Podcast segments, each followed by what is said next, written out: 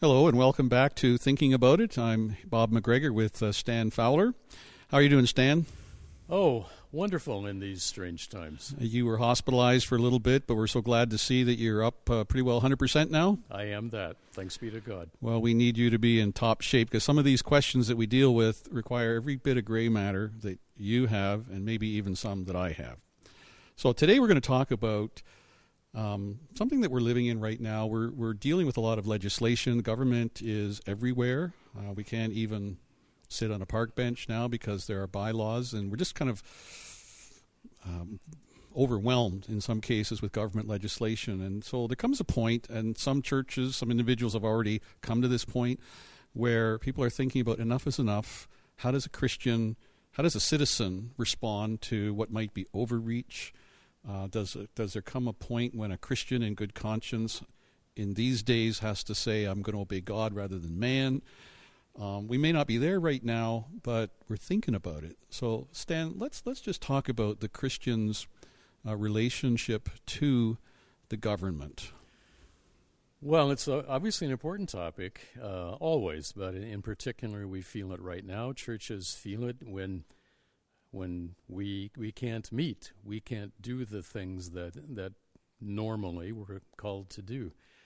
So, it, so it's worth thinking about about the general biblical picture of how we ought to th- uh, relate to government. I, I think we we have to start, I think, with First Timothy two, and the fact that we're called to pray for the governing authorities, so that we might be able to live a, a peaceful and quiet life, and the gospel might spread. Okay, how would you pray? Because I suspect some people are praying against the government. God bring them down. Yeah, indeed, some are, no doubt. Uh, I wouldn't do an imprecatory uh, prayer like that, but I would. I do pray that that God will enable those who govern us to uh, to be wise in understanding what the real needs of the society they're governing uh, are. That they will have the wisdom and courage to balance competing interests and and find the right way forward when the right answers are not always very obvious. Mm-hmm. I mean, mm-hmm. I think we we just have to recognize that no matter what decisions they make, they're going to displease part of the population. So they need both wisdom and courage, and that's what I pray for.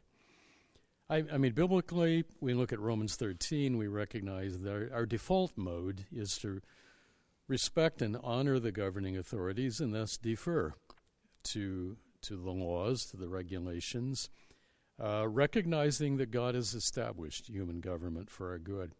I think it's also interesting to note in, in 1 Peter, 1 Peter 2, Peter talks about our attitude toward the governing authorities at, at various levels, emperor on down, and emphasizes that, that we should defer to their authority partly because we, we want to be known for doing what's good, and, and we don't want to create unnecessary offenses for the gospel. So we have to recognize that in obeying government, we are we are trying to adorn the gospel, to use a Pauline phrase.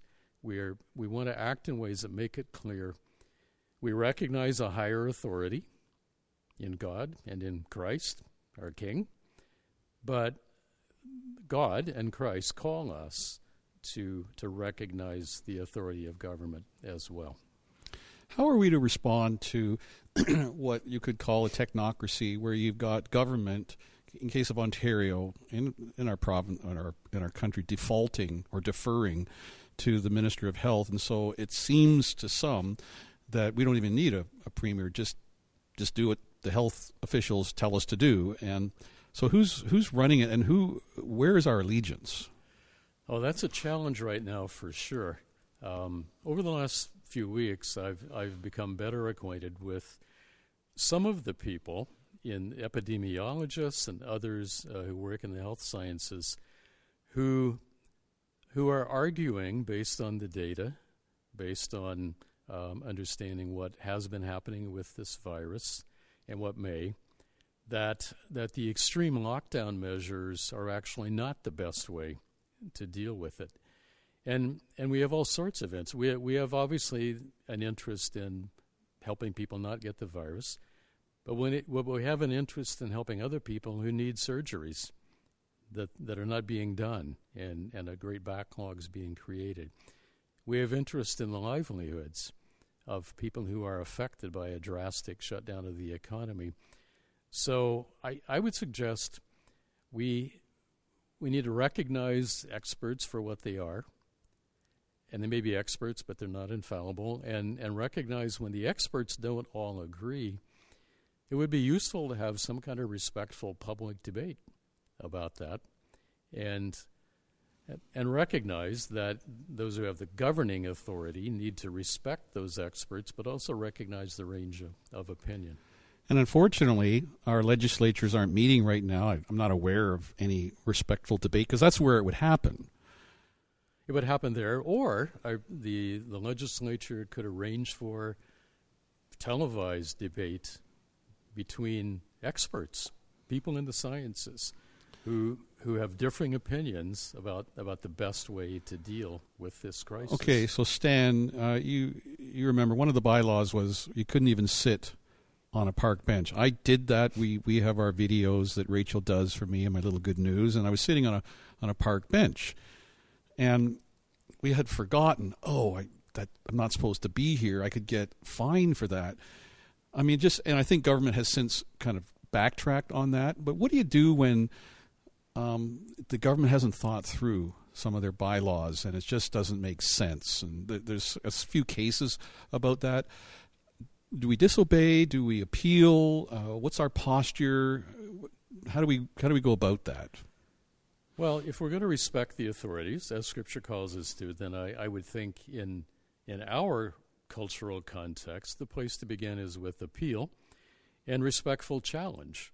If if we believe the evidence is there's been that the lockdown, for example, has been excessive, then then we, there are ways to make that a, a public case. So, so whether you call Canada a constitutional monarchy or parliamentary democracy, really both are accurate descriptions. Um, we live in a setting where our laws recognize we have the right to challenge, we have the right to raise questions. Now, it's not helpful, I think, if if we uh, take the approach of the people who stormed the state capitol building in Michigan wearing camo and carrying guns. Um, that that really puts a bad face mm-hmm. on on the challenge we're raising. But there are ways to raise a respectful challenge and ask, is isn't it possible that the measures really are a bit over the top and and maybe we yeah. should let thoughtful people use their common sense. If you were if you were to make an appeal right now when nothing works, like the system isn't working right now, the courts aren't meeting right now, who knows when they'll meet? How, you your appeal could take years. Well, it could, but um, some people sometimes say politics is downstream from culture.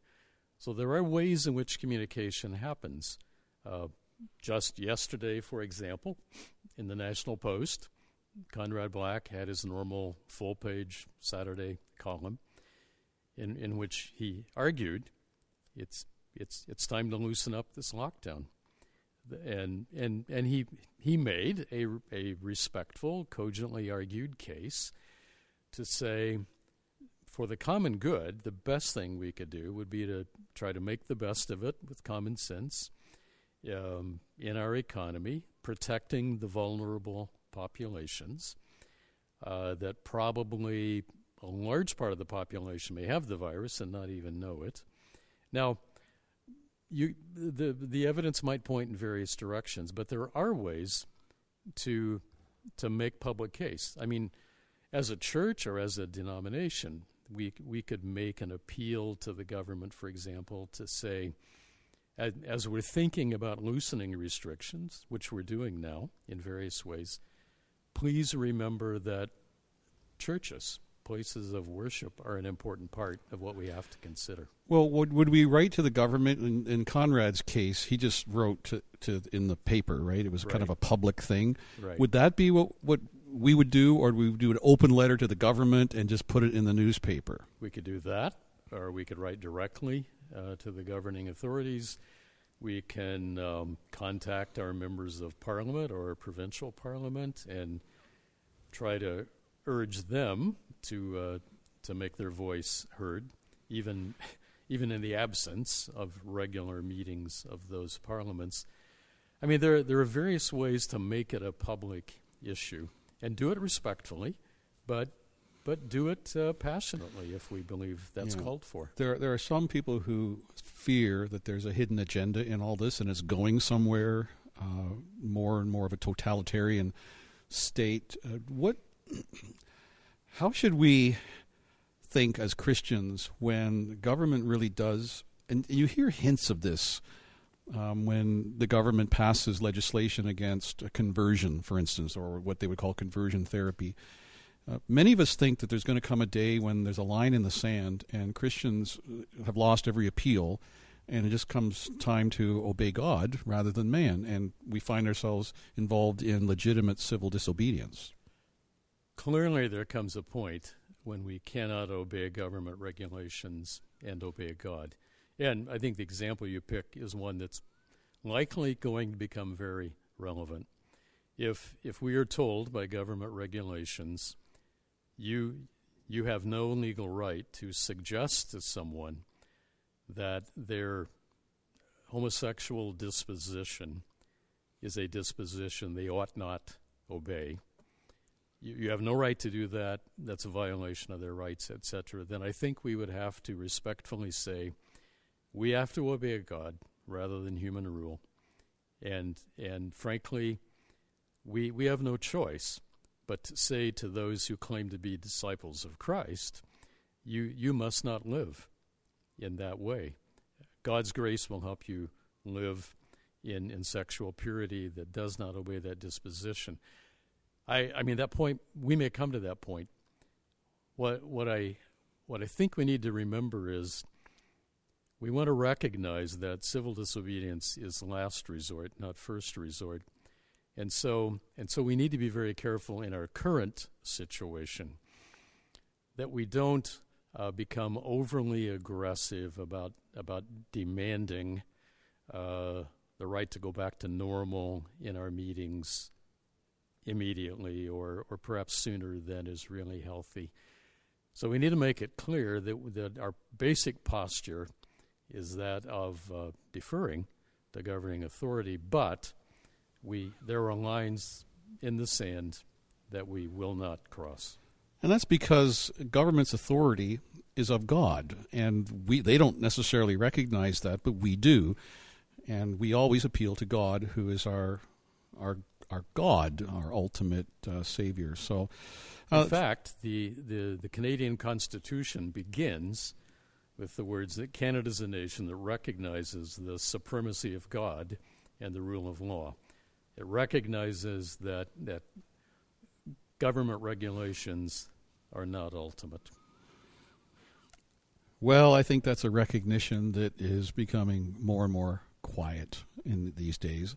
But for us, we're obligated to live in a world where God is sovereign and the state is subservient. And there may come a day when uh, we can't obey both. And I think more and more our church needs to be prepared for that day, that our faith in God, our, our love for God is so strong that when that time comes, it's a no brainer.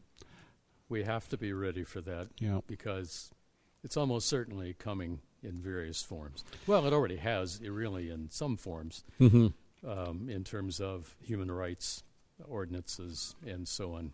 But it may get worse.